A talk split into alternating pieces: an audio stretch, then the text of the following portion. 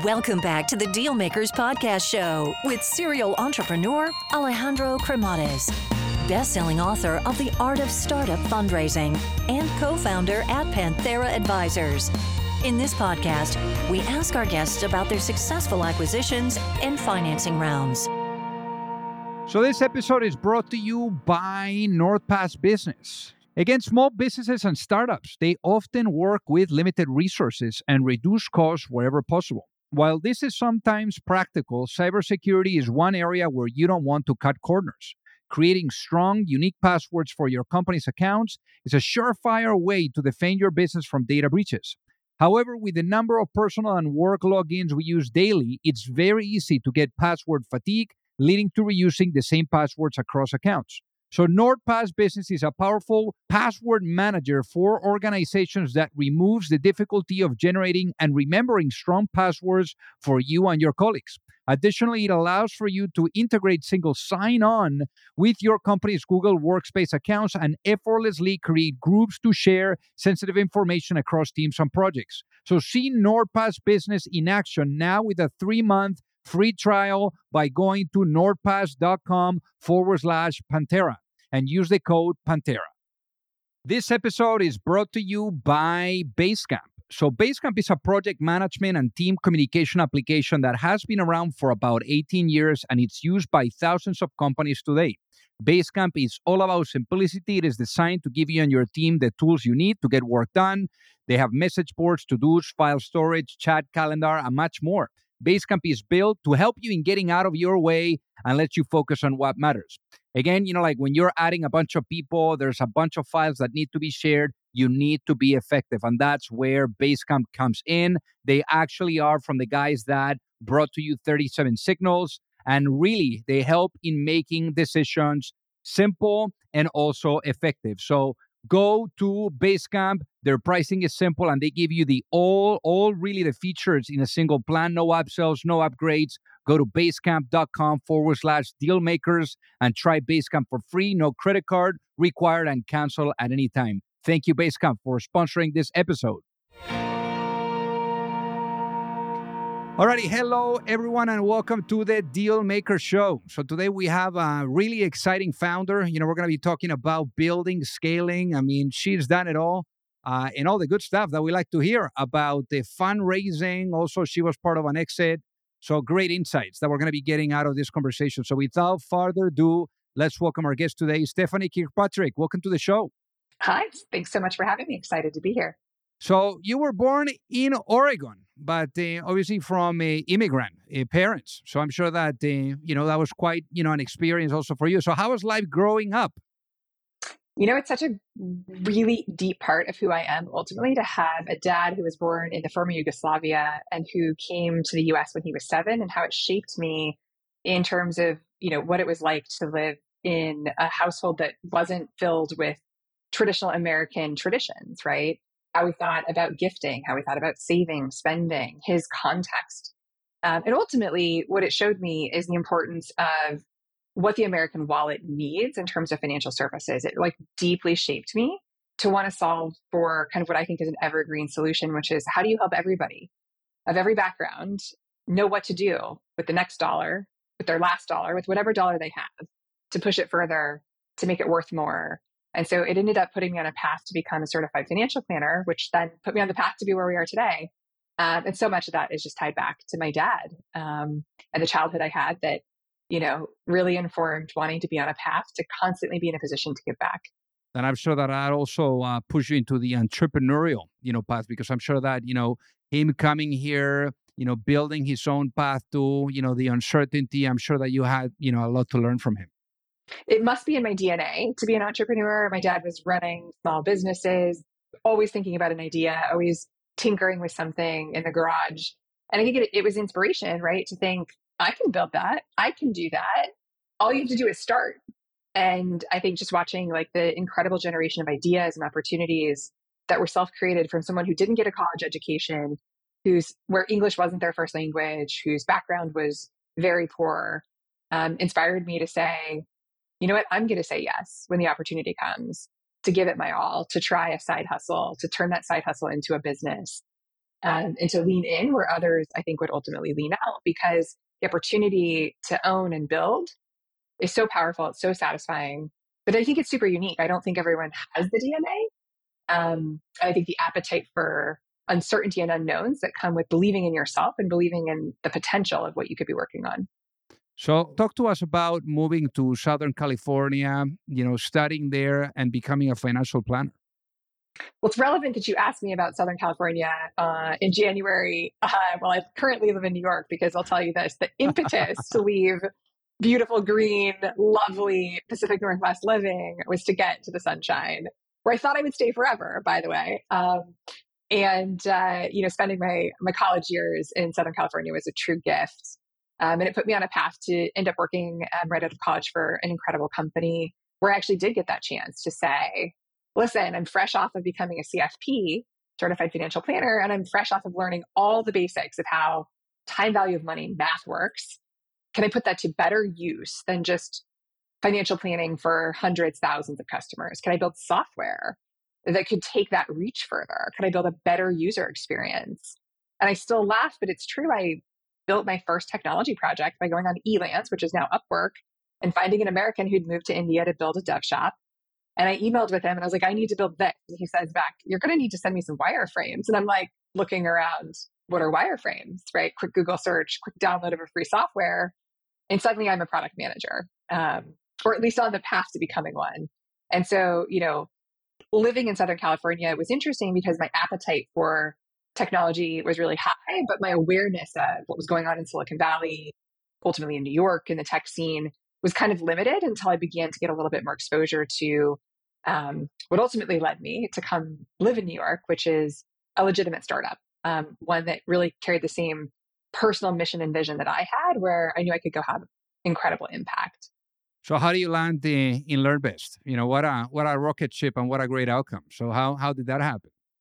Well, you know, it's funny that you ask. Uh, I was introduced uh, to uh, the CEO, Alexa von Tobel, who at the time was the founder. And we realized that there was an opportunity together to take what had been built so far and turn it into something that would have broader reach that could use software. And at the time, software as a service and a, a subscription platform was actually a pretty new concept.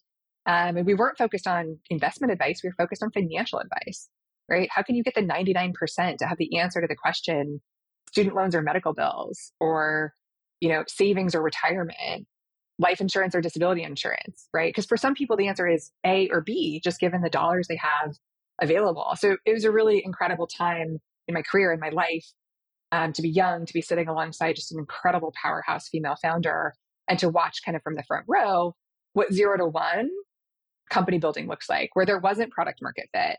And we had to figure out what that would look like. Um, all the way through the journey of actually building the IP, patenting all of the intellectual property, and then selling our entire business and that IP to a massive insurance company, Northwestern Mutual, um, back in 2015, where then you go from a startup where you think you're going to have reach to maybe hundreds of thousands to suddenly having reach to millions and the power that that brings to the inspiration of what you're working on. But the challenge it introduces, which is you're no longer just a startup that can build whatever it wants, whenever it wants. And so leading the post merger integration work um, was one more kind of checkbox in the path of being an entrepreneur, which is to understand um, how do you bring something really powerful like a new technology to life and transform um, truly a 150 year old business into a digital power player. And I believe the terms of that uh, transaction were announced. What, what, what was the outcome of uh, LearnVest again? We I'm sure the, the terms are written down somewhere. Yeah. It was a $350 million transaction. Wow, that's incredible. I guess, uh, you know, two, you know, for you, I mean, you were for seven years in LearnVest. I mean, that's quite uh, a while, you know, in startup uh, years. I mean, it's like dog years. No, that's incredible. No, if you were Are to you compare, calling me old? Calling me old? but uh, but I mean, I'm sure that for you too, that was an incredible experience to be able to see what the full cycle of a company looks like. No. I mean, it really is. And I think it's why um, everything I have done since then has been like a startup. And Orum today is a startup, but what I did even between LearnVest and here, the zero to one framework, it's really special. Not everyone's wired for it, but those who are wired for it, once you taste it, I was sitting with our director of sales uh, who joined from Klarna, And this is his first time in this early of a stage of a company at Orum. And we were talking about that moment when you're like, wow, I would never go back. Right. Because you are in a position with every decision you make every day and every ounce of energy you put forth to have impact in the direction of the company and the outcomes of that company. And um, yeah, it's not easy every day, right? There are, are twists and turns, there are highs and lows. There are days when you think, I don't have another hour to give um, at the the end of an overnighter or a long day. But ultimately, um, being in an entrepreneurial seat, I think the learning of being in zero to one and, and recognizing that's where the innovation happens. That's where the magic starts. That for me is something I'll never be able to to not have in my life. So then after the transaction, what happened? So we stayed, right? I think a successful transaction, probably worth a case study, um, is exactly the one between LearnVest and Northwestern Mutual, which is today there are 400, probably 500 people in New York still under, you know, an extension of that brand, operating in a technology capacity, driving massive amounts of innovation. After a number of years of officially integrating the the system that we were building to deliver financial advice that was a proprietary asset to Northwestern Mutual allowed them to decommission vendors, holistically update systems, and deliver a world class experience to customers in a fully digital way. So it's been transformational watching that. Um, and I remain in close contact and sort of a proud uh, supporter from the, from the sidelines. I mean, three years. I mean, it, it's it's. I'm sure it was kind of like a little weird too, from going like from seven years like crazy, like in the super high gear, to all of a sudden now you're like in a massive organization. No, like was it like a, a little like going from like craziness to like a little bit slow motion or no? Well, it's a funny question because I would say we were running, let's say, on the treadmill at like 10 miles per hour. And then actually, to accomplish everything we needed to do to merge companies, you needed to run at 15 miles an hour, but you were now running 15 miles an hour uphill. So you're running faster, but it's a little bit harder because you're encountering things you've never seen before. Right. In a startup, maybe I was the final decision maker for signing off on a piece of software that would allow our engineers to push code faster or easier. And, and suddenly now I'm not. Right.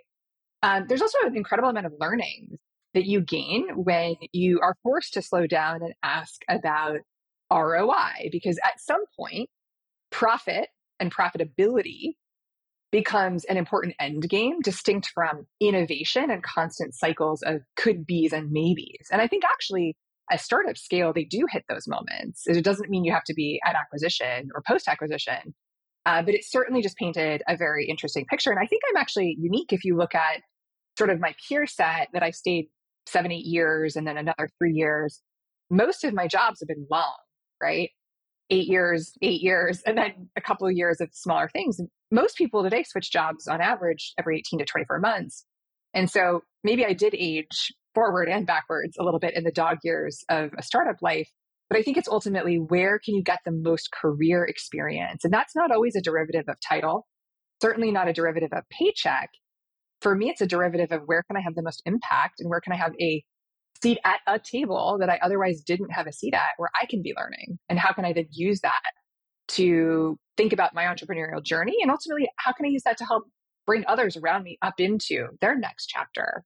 So, in many ways, it was just one of the most incredible I'm going to say like my Harvard education, but I got paid kind of experience to be in a post merger integration like that. That's amazing. Now, in your case, you know, we're going to talk about the entrepreneurial journey, you know, in just a little bit, you know, with Orum. But the immediate step, you know, before you got there was Soul Cycle and Equinox. So what were you doing, you know, there? This is where everybody scratches their heads, right? What is this like financial planner who's been doing fintech forever and, and only fintech doing? And the reality is, you know, I wanted to go see what it was like to build different skills. And I think part of what made me ready for the journey to be a founder and a CEO at Orum was to go into a place where um, I would be leading a corporate innovation project to help a brick and mortar business or set of businesses figure out what their digital strategy was going to be and then execute it, right? So launching Equinox Media, building a connected hardware product, managing pieces of the supply chain, those were net new things. And I think career for me is again, it's not title, it's not salary. Those are nice to haves. Um, they usually come with part of the journey, but it was really like accumulating more knowledge. Someday I might be responsible for a bigger P&L that has to contemplate a certain type of risk. And I've never seen that before. How do I go to exposure to that, but also stay true to the things I care about? So I wanted to work for a female CEO At the time, SoulCycle was run by a woman, had been founded by women. I wanted to work in a category I was excited about health and well being, fitness. Those are important to me still in my everyday life. They show up everywhere in terms of how I think about sleep, activity, exercise, etc. Um, and I wanted to gain those skills. And so it was a super awesome journey. In some ways, maybe the most learnings because you hit a certain, I think, point in your career where you've matured into paying real close attention, not to climbing the ladder, but to accumulating experiences and a network um, that might look wholly different than the financial planning network that had kind of always been the backbone of who I was. Um, so it was an incredible, in my life, short 18 months, I think in the world of many people's careers, kind of standard timing um, to really just do something um, that felt like a left turn, but really ultimately um, brought me a ton of things that I, I ended up finding were necessary for the next chapter. And actually now at Orum, there's probably five or six, maybe even seven people that worked with me or uh, on my teams at SoulCycle, where we're building something that's not fintech that actually ended up at Orum. Uh, right skills, right time, right people. And I think that having been able to build a career where there's a tremendous amount of followership, it makes the entrepreneurial journey that much more exciting because you can look to those people and say, let's go, right? We already speak the same language. Let's lock arms. And to do it alone as a solo founder especially as a non technical founder and a woman, is no small thing. So to be able to lock arms with some folks that you know, you trust, um, a third of the company ha- and I have worked together in a past life, and that's really powerful for me too. And I hope that that becomes true for entrepreneurs who are listening. Um, choose your team really wisely. They are the DNA of your company. They are the reason why you will ultimately succeed as the entrepreneur and, and invest in those people. And that's part of what gets me really excited about company building. So we'll get back to our conversation in a minute. But if you're an entrepreneur or a sales leader, you'll want to listen to this. Let me tell you about Wingman. Not, no, no, not Tom Cruise. Wingman is a conversation intelligence tool that helps folks like you coach and scale up their sales teams really fast, really easy. Now, I know you know scaling is not just about hiring. Getting the team up to speed can be the real speed bump. Well, Wingman can help you in getting that. It lets you build call libraries with game tapes relevant to every sales situation, complete with highlights and notes, and it's asynchronous. I mean, repeatable sales training engine. Not just that, Wingman even helps during sales calls with contextual battle cards and monologue alerts. The great thing about Wingman is that it plays nice with all your existing tools like Salesforce, HubSpot, Zoom, Teams, and Google. It even syncs up with Slack so you don't have to log into your CRM all the time for deal updates. So head over to trywingman.com to give it a try. That is T R Y W I N G M A N dot com. Is just the wingman your sales needs to really predictably beat revenue targets quarter after quarter. This episode is brought to you by Partner Hero, which provides customer service outsourcing that's built for the needs of scaling and high growth startups. They offer flexible terms, fast onboarding, and the ability to scale teams quickly. Perfect for fast growing business. I mean, let's face it, you know, you're all startups. You know, it's time for you to really stop trying to do absolutely everything. You need to get yourself out of the supporting box so you can actually focus on growing your business. So again, Partner Hero is flexible. They have quality assurance. They have offices around the world to really provide that help and support that you need. And if you're ready to bring in outside customer support help for your startup that feels like it's part of your existing team, then check out Partner Hero. Head over to partnerhero.com forward slash deal makers to book a free consultation with their solutions team and mention that you heard about Partner Hero from Dealmakers and they'll waive the setup fee. Now, in your case, at what point does Orum, you know, come to mind, and at what point do you say, "Let's go"? So I thought about Orum for a lot longer than I think people realize, which I think is actually pretty classic for founders it starts when I'm young and I'm thinking about financial planning and it kind of segues into the different pieces of software and tech I worked on. But like the ultimate problem is time to money. As an immigrant, my dad had a, you know, difficult childhood and life as a result of the fact that he didn't have a standard bank account. He didn't have a credit score. And he primarily worked jobs that were low wage, cash under the table types of situations. And if he had a regular paycheck, the time to get that money, the time to reconcile access to dollars to your own liquidity, it just became this very obvious problem and pain point that hasn't gotten any better. Frankly, it's a 50 year old problem because we have a 50 year old system that moves our money. So I saw it in my life firsthand. I saw it with everybody that I gave financial advice to as a financial planner. And then I saw it to the tune of really ultimately hundreds of thousands and millions of people at Northwestern Mutual who would say, Yeah, that sounds like a great thing I should do. But if I move my money to this investment account and I have an emergency on a Saturday, right? The classic, you know, emergency, I can't get it back. I should just, I should keep it in cash. I don't want to move it. And it's not about how much wealth you have, although certainly access to liquidity changes over the wealth spectrum. It's about that uncertainty that it's my money. And if it's locked up somewhere on a Saturday and the banks are closed, I can't get access to it. So that's the motivation for building a company that today is the simplest API integration for instant payouts so that we can build better infrastructure to power everything in financial services. And the question isn't time to money. The question isn't how long will it take me to get my dollars from point A to point B out of an account that I need it from. The question is, how can we optimize that experience? And what would you build differently if money moved instantly? And so that over time, the accumulation of seeing the pain point in the market, living it, watching it, seeing millions of people struggle with it, and realizing that software itself couldn't solve it because even the best software that knows where you should point your dollars can't actually transact any faster because the infrastructure is broken. Right. And so Orum was born out of the idea that if we could solve that problem with software, but not with infrastructure, then where we should focus is with infrastructure. And so, as a payments company, as an embeddable piece of infrastructure, now the reach can be hundreds of millions of American wallets. And that, for me, that impact and reach, it's, it's a huge part of why I put one foot in front of the other every day to build a company. So, then for the people that are listening to get it, what ended up being the business model of Orum? How do you guys make money? Well, we make money when other people need to move money. So I think it's a pretty simple model. Um, but let me tell you a little bit about what Orum does. Stepping back is the simplest API integration for instant payouts. We allow the use of just one solution to deliver every type of payout, accessing RTP, ACH, same day ACH, right? All the different ways that you could move money. And that's important because it lets customers that work with us, whether they serve businesses, consumers, implement instant payouts into their tech stack very easily, right? Easy to integrate, one sprint or less. I think the integration to beat is currently 13 days. And we have a customer right now trying to beat it and go live in like less than seven. So we'll see how that turns out. But under that API, you access all the major rails um, without costly bank integrations or prolonged compliance. So that is a game changer for companies who, especially in today's, let's call it tougher down market, don't have time or money to put towards implementation for payouts, and yet they know this solution is necessary so that they can launch a new payouts experience, which frankly attracts more customers.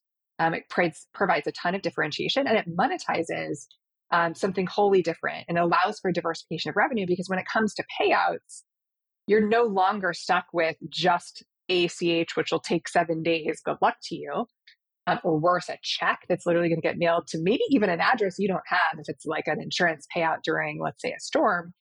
And this idea that you can diversify revenue with instant payouts is very interesting, especially now when consumer demand and business demand for instant withdrawals is at an all time high. And then together with our partners, we grow, right? Grow beyond the payout solution and thrive in a world of real time expectations with Orum because we're building what you're ultimately going to need in the future. We're not going to stop with RTP or FedNow or the fastest current form of money movement. We're going to continue to push boundaries and bring um, the ability to unlock new features through our APIs into the hands of our customers. And that to me is why I think when you step back and think about one, how do we get paid, which was the ultimate question, and two, why is it valuable? Um, it's because of the opportunity to have streamlined infrastructure. And so our platform fee covers a lot of the things I talked about. You license things like that compliance layer, right? And the fact that you don't have to worry about being a bank or any regulatory risk. And then you pay per transaction. You pay what you use for. Um, you pay for what you use, rather. And so I think it's a very straightforward model that allows a ton of predictability, a high degree of visibility, and it ultimately is priced in a way that allows folks to create and generate margin positive um, revenue opportunities on their products that they're building. And that is a win win when we think about better, faster, smarter outcomes for financial services and the transformation that I think is inevitably coming. And I know that for this, you guys have raised quite a bit of money. So, how much money have you guys raised to date? We have raised uh, about $85 million to date. And what has been the experience of going from one financing cycle to the next? Well, it's a very storied story because Orum is essentially a pandemic baby. Um, we raised our first institutional round of capital in the spring of 2020. And I say this all the time, but I've never actually raised capital with my shoes on because I'm always sitting at a desk in a home office. At the time, it was my five year old's bed- bedroom. Now it's actually my home office. Um, and I think I lived through a very different fundraising experience than many ever have because at the time that this pandemic is starting and March of 2020, it's not like we know the answer to the things we know today, that vaccines will come, the market will correct, you know, what's going to happen. And so at that moment, we're super excited. We've got a big vision, right? All the passion points and the team assembled. And we're sort of facing this moment, which is like, I don't know if there is capital in the market. So, first, I think that is a forcing function to immediately say, with what money we do have in the bank, which was a seed check, um, an inspiration check actually from Alexa, and Inspired Capital, who had launched LearnVest, their seed money, put a pre-seed money, put us in a position to to prep for going out to raise institutional dollars. And we said, let's pull back. Everybody stops taking a salary. We extend our runway as far as we can because we don't know if we're going to be able to raise money. So that's actually where the story starts, which is like, I don't know if I'll ever get a dollar, but I'm certain that I'm going to keep working on this problem. And it turned out that we were able to get a dollar or a few in that first round. And, and then we started on the journey of building what we thought would be the kind of the first important puzzle piece in a broader vision for payments. And along that journey, we were able to raise subsequent rounds of financing um, that put us in a position today to ultimately be very heads down in the business, where we have a very, I think, focused kind of first principles approach to what we're working on. But it wasn't always obvious um, that instant payouts was going to be the absolute answer. In fact, in the beginning, um, there was a pretty important component for us around understanding the risk that goes into the payment transaction so that the speed aspect is well managed. Um, and we spent a fair bit of time learning our way through the curation of product market fit and what would work and what wouldn't. And there are definitely learnings out there. I think they don't get talked about often enough, where you might have six months, nine months, maybe even a year, where you're still figuring it out right? Now we are past that today. Um, but for entrepreneurs listening, it's not linear. And everyone says that, but then you have to have the lived experience. It's not linear. There are board meetings when you're like, blah, blah, blah, I think I know what I'm doing, but I don't have enough data yet. And I just, I think it's just so important to kind of say out loud that um, every entrepreneur, whether they're in tech, whether they're just building, you know, a, a, a standard um, non-tech business, everybody has to have those months, years, weeks, days, whatever it may be of discovery. And I think that is, if done right, actually why you end up building world class, life changing, game changing products because you take the time to discover what's going to work and what's not, um, as opposed to just chasing any and every customer, any and every dollar in the door, because ultimately that won't build transformational companies. Um, and I know in my heart that what we're doing at Orum and the time it will take to go from where we are today to billions and billions of dollars of value, it's not a linear path. And the journey of raising $85 million is only the beginning. So, truly only the beginning. Now, I know that for you guys too, I mean, the team is fully remote. How many people do you guys have right now? And, and then also, how do you go about having the team completely remote? There's about 45 of us today in about 23 different states. Some are more central to, let's say, the New York region or other places where we originated from. And interesting that you asked me this because last night we had our first ever in person board meeting. So, over all this time, not only have I not met most of the employees, although now today I've met many, if not all of them, um, I had never had an in person board meeting or a board dinner. So, in 2023, that sounds pretty crazy to say, but it's true. And so, what did we do? Right? We thought about company building a little bit differently. Um, people that work at Orum don't work at Orum to be able to play ping pong ball on their lunch break with free snacks from the kitchen. They work at Orum for wholly different reasons. And we try to celebrate what makes us unique, which is the diversity of thought that we get from diversity of people when you're able to open the aperture of hiring on a national level. Um, we think a lot about mental health and mental well being. We absolutely pull all nighters.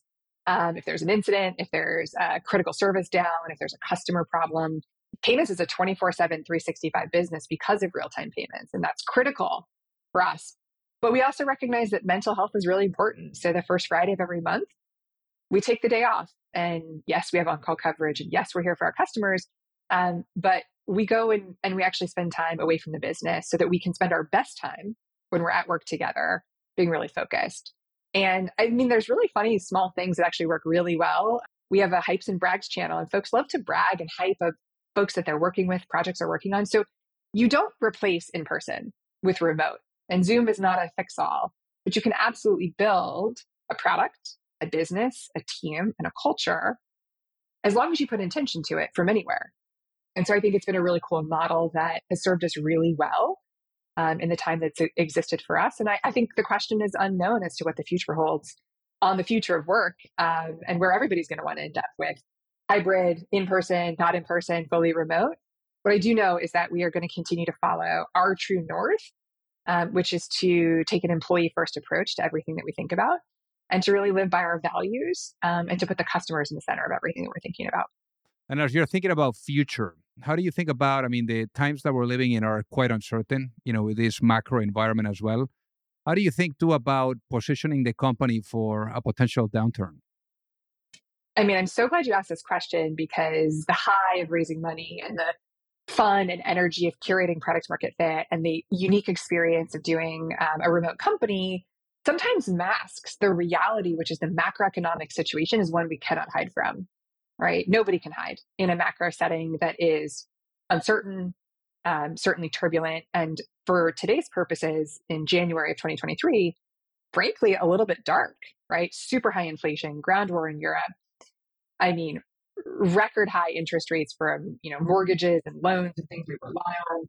Um, eggs cost a fortune today, right? Things that are really starting to hurt the bottom line for businesses, for companies, um, and we're frankly like you know, in the last six months, seeing over 150,000 people laid off from technology jobs. So, what do we do with that? Well, we do what I think smart company builders always do is we start with what we can control. And one of the most important things we can control is how do we spend our money? Are we getting ROI on that money? And are we on a unit basis, unit economics profitable? Why or why not? And make sure that the fundamentals make sense. The innovation is awesome the vision, the opportunity, that's all awesome, but it never materializes without steadfast focus on good company building.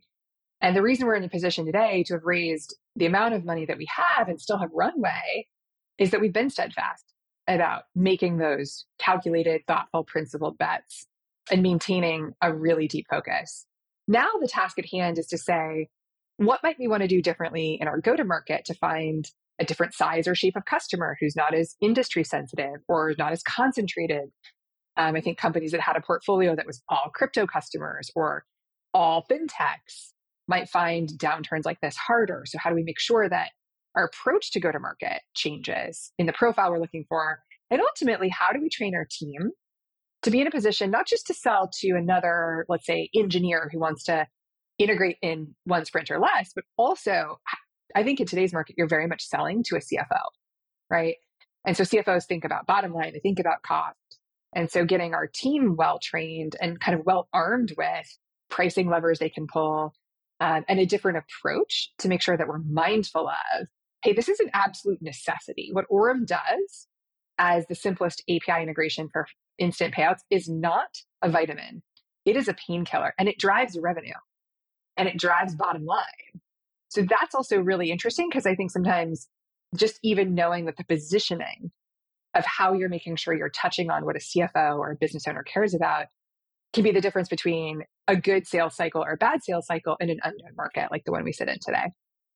As we are talking about the future here, Stephanie, imagine you were to go to sleep tonight. and thank God you don't have to put an all nighter. Everything is working good. But uh, imagine you go to sleep tonight and you wake up in a world where the vision of Orum is fully realized. What does that world look like? Oh man, that's such a great question. What I didn't see coming. I love it. Um, so if I wake up tomorrow, the vision of Orum is fully realized. I'm going to have a lot more gray hair than I have today because I don't think it's going to happen overnight. Um, but when it's fully realized, we will have accomplished not just we're the easiest API integration, right?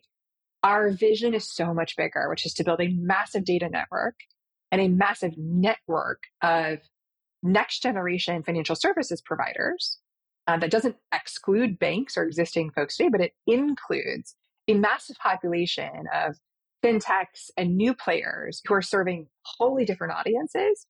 And we have realized the potential of instant money transfers by creating a network big enough to transfer within that network and ultimately go from modernizing access to better payment rails to being the new infrastructure of the future.